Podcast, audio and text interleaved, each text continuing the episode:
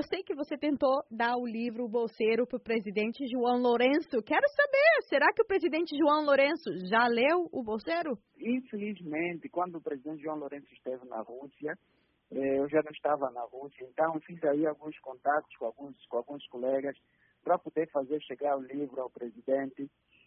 Infelizmente, ah, não foi possível o, o colega que, que esteve na sala fazer chegar uh, às mãos do presidente João Lourenço.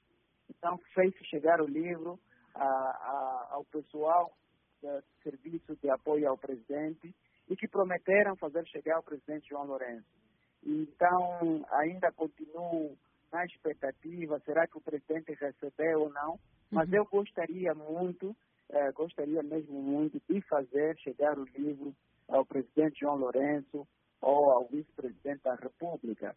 Então, poder também trocar, trocar algumas ideias, se for possível, uh, partilhar alguns projetos, o que, é que a gente pensa dessa Angola, dessa nova Angola, que se quer, que se quer construir uma Angola inclusiva, uma Angola com a participação de todos e dos jovens. Então, tem sido muito difícil uh, ter a esses acessos. Então, espero que com essa entrevista uh, consiga, se calhar, uh, ter contato ou poder fazer chegar o livro ou saber se o livro foi, foi, foi entregue ao presidente. Mas eu gostaria muito de fazer chegar ao presidente João Lourenço ou então ao, ao, ao vice-presidente da República.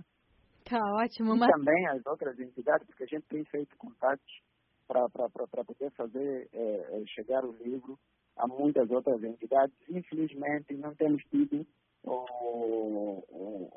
feedback ou não temos tido respostas sobre, sobre, sobre, sobre, essa nossa intenção de podermos uh, fazer chegar a história dos bolseiros, a história dos sonhadores e a história de superação daqueles estudantes que vão atrás dos seus sonhos as pessoas que, que, que, de certa forma, têm, são, vamos assim dizer, os mentores deste programa de formação de quadros.